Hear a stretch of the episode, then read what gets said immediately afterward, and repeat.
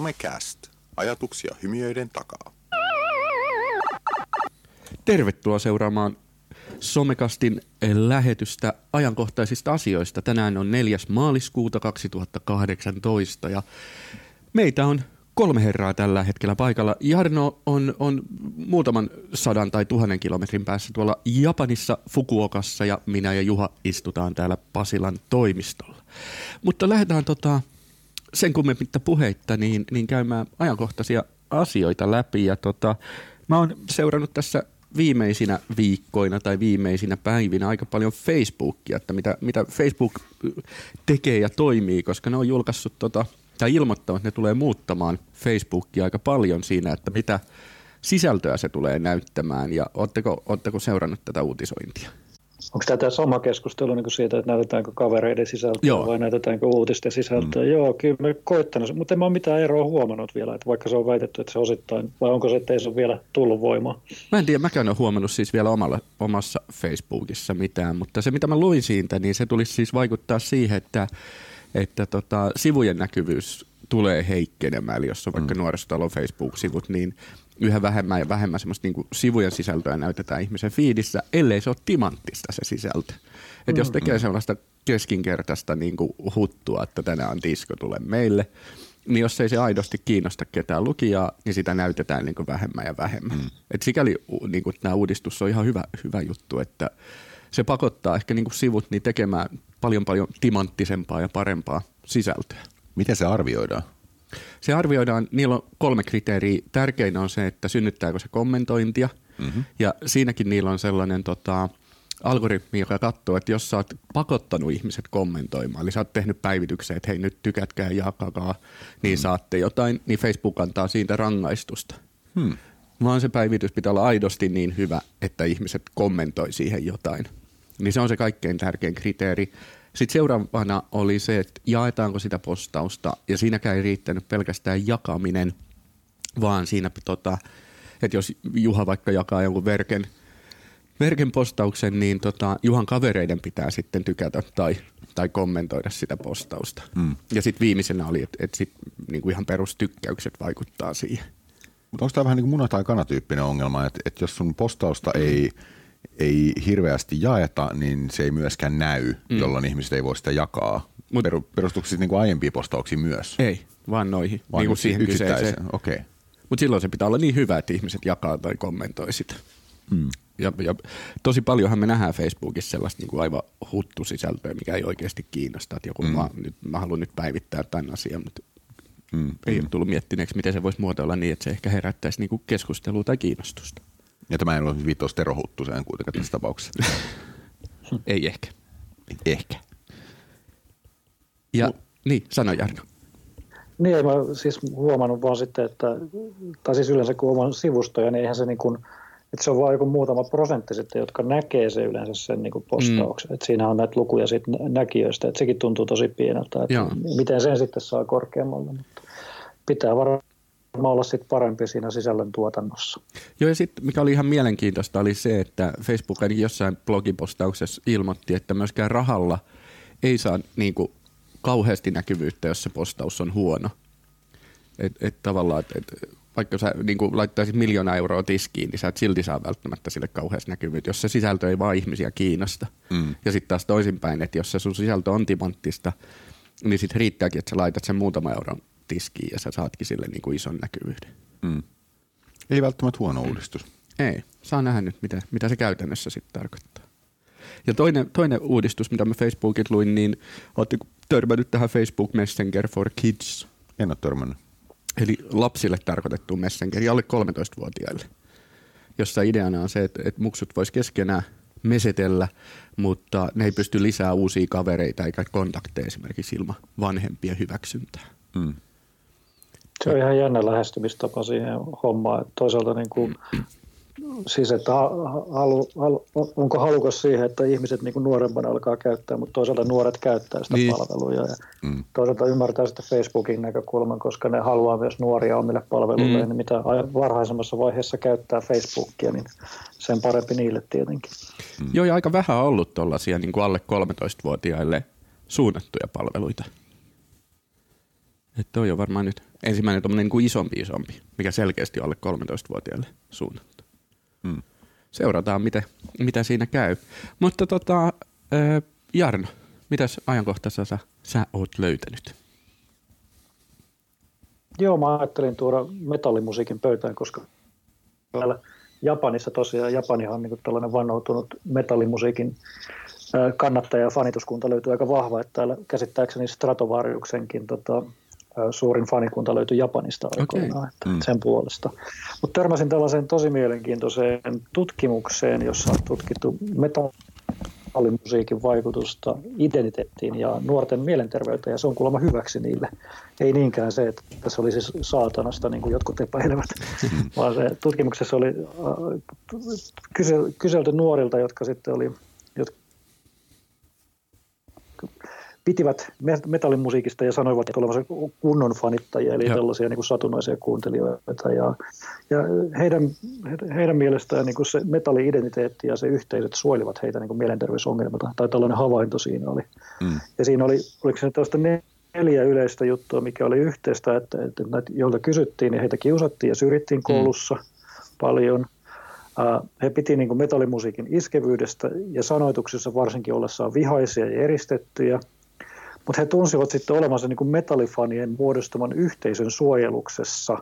Ja se yhteisö ei välttämättä ollut niin kuin se on fyysinen yhteisö, vaan se fiilis vaan siitä, että on näiden metallifanien ja muiden, niin kuin, että kuuluu siihen yhteisöön. Niin se oli heille yhtä todellinen kuin sitten se, se niin kuin fyysinenkin yhteisö. Hmm. Ja, ja sitten he koki se, että identiteetti, mikä he olivat muodostanut tämän metallimusiikin kautta, niin kuin suojeli ja auttoi pitämään nämä kiusaajat, vähettelijät niin kuin kauempana. Ja, ja se, että, tota, että sitten tämä auttoi autto myös sietämään stressiä ja kaikkea muita ja se vahvensi sitä omaa identiteettiä, rakensi sitten sitä omaa identiteettiä vahvaksi tämän yhteisön kautta. Mutta tämä oli niin kuin metallimusiikkiin liittyvä kysely ja mä en tiedä sitten, mun mielestä tämä voi koskea kyllä muutakin mm. musiikkiyhteisö tai mitä tahansakin, mutta tässä oli metallimusiikki tuotu tällaisen positiivisen valoon. Mä luulen, että metallimusiikki on sikäli niin kuin hyvä esimerkki, että kuitenkin siinä on useasti aika selkeät ne ulkoiset tunnusmerkit, mm. että sä kuulut, sä oot nimenomaan metallifani, että se heijastuu varsinkin junnuilla, niin heijastuu pukeutumiseen aika vahvasti. Että no, mähän on HC Metallifani itsekin, että mä en nyt sinänsä näytä siltä välttämättä, mutta tota, että junnuilla se heijastuu ehkä niinku suorempaan pukeutumiseen. Ja mä kyllä tunnistan tuon sikäli tuon yhteisöllisyyden tuossa metallimusiikissa, että ää, niin heavy keikoilla, kun on itse kanssa paljon rampannut, niin vaikka niin kuin musiikki on, saattaa olla hyvinkin aggressiivista, niin porukka on kyllä niin kuin älyttömän ystävällistä ja jotenkin lämmin henkistä loppupeleissä. Eikö se ole, eikö se ole esimerkiksi tuska, niin tota, järjestyshäiriöt on nolla ja sitten mm. verrataan tangomarkkinoihin tai porijatseihin ja järjestyshäiriöitä on niin, kuin, niin paljon kuin poliipartioita vaan ehtii tehdä duuni. Mm. Jotakuinkin näin. Joo, kyllä se varmaan se niin kuin Siis sehän on enemmän varmaan se ulkoinen mm. olemus, mikä herättää sitä epäilystä niin kuin monessa muussa, mutta se on, se on sinänsä. Ja mä uskon, että ehkä sitten kun siinä on vahvasti mukana siinä porukassa, niin se, se luo sellaista tsemppihenkeä. Ja sitten se, että voi olla erilainen ja sitten kokee sen. Mutta tuossa oli tutkimuksesta, siinä oli käytöstä läpi just, että tavallaan sitten kun tulee jotain muuta, niin se metalliväki sitten auttaa sua siinä tilanteessa, kun tilanteessa melkein, että siellä niin puhalletaan yhteen hiileen, että se tuntuu olevan se viesti sitten, että sen takia se sitten taas auttoi siinä oma itsetunnon parantamisessa ja kaikessa siihen muussa liittyvässä. Hmm. Satutteko tietää, mitkä on suurimmat nettiyhteisöt, missä metallimusiikki väki kokoontuu verkossa? Mulla ei aika mitään ei, ei, ei, ei, ei, kyllä suoraan en, en tiedä. Joo. Kyllä mä veikkaisin silti Reddit ja näitä muita edelleenkin. Mä en tiedä, mikä, mm. mikä esimerkiksi täällä Aasian suunnalla voisi olla. Mm. Mutta noikin olisi mielenkiintoisia, niin kuin, jos ajatellaan niin kuin nuorisotyöllisestä näkökulmastakin, niin, niin se, että, että joskus oikeasti niin kuin joku nuorisoalan ammattilainen lähtisi vähän jalkautua tuollaisiinkin yhteisöihin ja katselee, että mitä se elämä ja keskustelu ja nuoriso näyttää noissa paikoissa. Et me ollaan tosi, niin kuin, me usein nuorisotyössä aika paljon niin kuin siinä omassa turvallisessa piirissä toimitaan, siinä meidän omassa somekuplassa, mutta mm mutta vähän enemmän pitäisi ehkä uskaltaa, tai ei, ei nyt uskaltamisesta kyse, mutta jalkautuu niin kuin muihinkin ympäristöihin. Mm. mm. Onko muuten mitään, niin, onko mitään tällaista metalli nuorisotyötä tehty? Kyllähän, niin bänd, kyllähän bändityötä on tehty mm. niin. seurakunnissa, jär, tai siis seurakunnissa ja varmaan järjestöissäkin, mutta en tiedä, onko niin kuin systemaattisesti metallityötä mm. tehty. Mä en ole ainakaan törmännyt. Mutta olisikin ihan kyllä mielenkiintoista tietää, että onko joku keskittynyt nimenomaan niin kuin mm. metalliporukkaan. Hmm. Ja toi on mielenkiintoinen myös tässä artikkelissa, tässä puhutaan tavallaan siitä, ää, siitä tavallaan ää, siitä omasta identiteetistä ja siitä stressin purkamista ja muusta, niin, niin tota, kyllä niin kuin psykologisesta näkökulmasta myöskin niin kuin metallimusiikin vaikutus, että, että se on niin kuin keino myöskin purkaa sitä sitä fiilistä, niin kuin mikä saattaa olla, eikä niin päin, että niin kuin aggressiivinen musiikki aiheuttaisi aggressioita. Mm. Että sehän toimii just päinvastoin.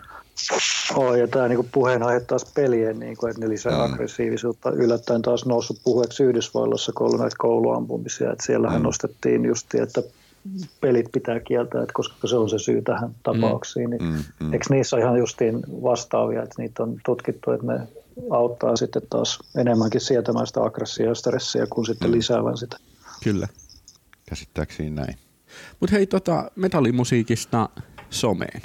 Joo, äh, mä törmäsin tämmöiseen mielenkiintoiseen, oli vähän ehkä clickbait-otsikko tietoviikolta, että asiantuntijan yllättävä someneuvo, älä tee videoita – koska kuitenkin hirveän paljon puhuttu siitä, että videosisältö on se, mikä koukuttaa ja toi, se, mikä toi toimii. oli ehkä paskin clickbaitti niin kuin Todellakin. pitkään joo. aikaan. Mä luin tuon sama uutisen ja toi otsikko ei vastannut joo. millään tavalla sisältöön. Ei todellakaan, mutta sisältö oli sikäli ihan mielenkiintoinen. Tota, ää, luovan suunnittelun vuoden huiput festivaaleissa. Festivaaleilla oli puhuttu sosiaalisesta mediasta ja tota, paneelikeskustelussa oli mainittu muun muassa veropalvelu, eli vero.co, mm joka on Twitterin, Instagramin ja Facebookin välimuoto. Aika sinänsä mielenkiintoinen, pitää toi kyllä ottaa haltuun. Ja tota, aika paljon saanut toi ää, draamasarja Karma saanut myöskin nyt tota näkyvyyttä, joka on Instagram Storiesissa pyörinyt, pyörinyt draamasarja. Itse asiassa tuttu lady on ollut käsikirjoittamassa sitä Veera Ojola nimeltään – ja tota, se on mun mielestä mielenkiintoinen konsepti, että miten, miten tuo niin viihteen ja niin kuin tarinan kerronnan muodot mm. myöskin muuttuu noiden sosiaalisen median työkalujen, työkalujen myöntä. Et mun mielestä Snapissa on myös kokeiltu jotain vastaavaa. Ja Instagramissa on nyt ollut, Karma on mun mielestä pyörähtänyt jo kaksi kautta, muistaakseni. En ole ottanut, täytyy myöntää, että en ole itse ottanut haltuun sitä, mutta konseptina kuulostaa tosi mielenkiintoiselta. Ja sitten täällä on ollut meille monille tuttu tota, Pastorifik on ollut myös tässä tota, paneelissa mukana. Tivi on myös turannut tämän, koska kuulostaa siltä, että Velogava pappi ja maailman ensimmäistä Instagram Stories draamasarjaa kirjoittanut Veera Ojola ovat kaksi, sama, kaksi samaa henkilöä, mutta pastorifik on tietysti Jussi Koski.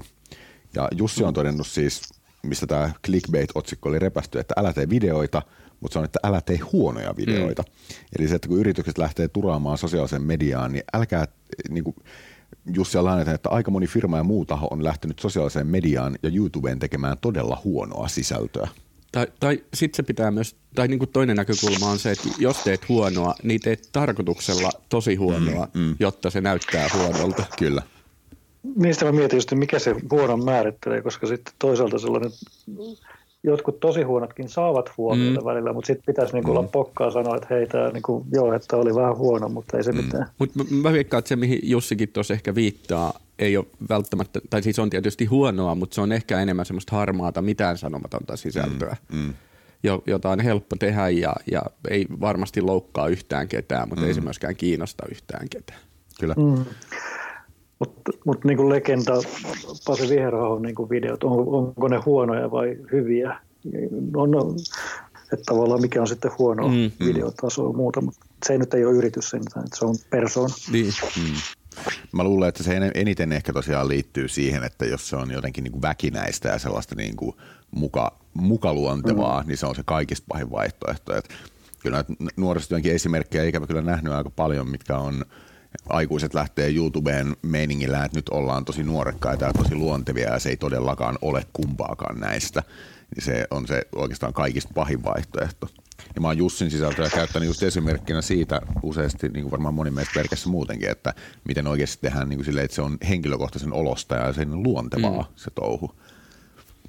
Mut, ja mä yhdessä koulutuksessa Pirkanmaalla näytin kerran tota yhtä nuorisotyövideota, ja tota, yllättäen sitten sanoi, että, että onko tämä nyt noloa vai hyvää. Onneksi mä sanoin vaan noin, koska mä en todennut kumpaa, koska yleisössä oli sitten ne joukot, jotka oli se, osittain sen videon taustalla. Oh no.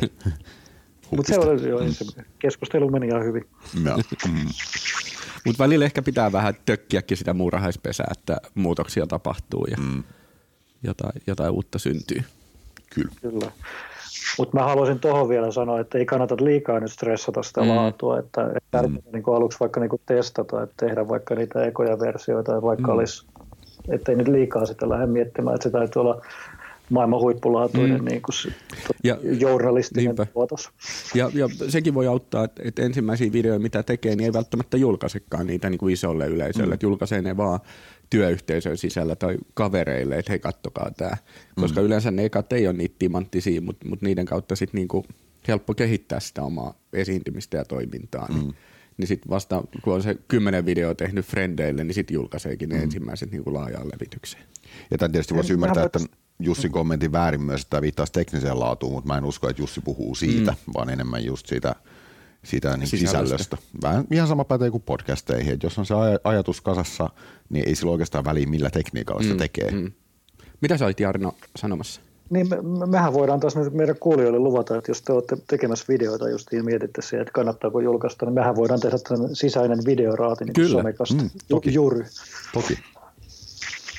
Ja me, muistatteko silloin aikoinaan, meillä oli aina tämä haastesegmentti meidän ohjelmassa, niin, niin tota, joskus voitaisiin palauttaa tämä haastesegmentti siinä, siinä mielessä, että pidetään tämmöinen videolevyraati, mm. jossa jokainen tuo yhden itse tekemänsä videon mm. raadi, raadin arvosteltavaksi. Muistaakseni tätä jo yritettiin haasteeksi kerran, mutta se ei lähtenyt kukaan. Niin oli, mutta... mitään. se onkin aika jännä niin kuin podcast-muodossa niin kuin videoraati. Se on mielenkiintoinen. Kyllä se on ehkä se, millä me, me sitten preikataan tässä podcast-kenessä, että me ollaan kehitetty tällainen uusi konsepti. Näin juuri. Mutta hei, kiitoksia Juha ja Jarno tästä ajankohtaisesta keskustelutuokiosta. Ja tota, muistakaa, hyvät kuulijat, niin kuudella meidän ajankohtaisia, mutta myöskin meidän ajatus lähetystä, joka keskittyy sitten ruotimaan yhtä aihetta vähän syvällisemmin. Ja seuraava ajatuslähetys meillä, meillä on, joka, joka käsittelee sitten sitä, että miltä se sosiaalinen media näyttää ympäri maailmaa ja miten nuoret käyttää eri tavalla somea tai miten ne suhtautuu näihin asioihin eri tavalla. Vaikka siellä Japanissa, missä Jarno on tällä hetkellä ja sitten taas täällä Kotosuomessa, missä me Juhan kanssa tällä hetkellä ollaan. Pysykää kuulolla ja laittakaa ihmeessä meille palautetta, hyvää ja huonoa. Löydät meidät internetistä ja kaksois VEB 2.0 palveluista www.somecast.fi www.somecast.fi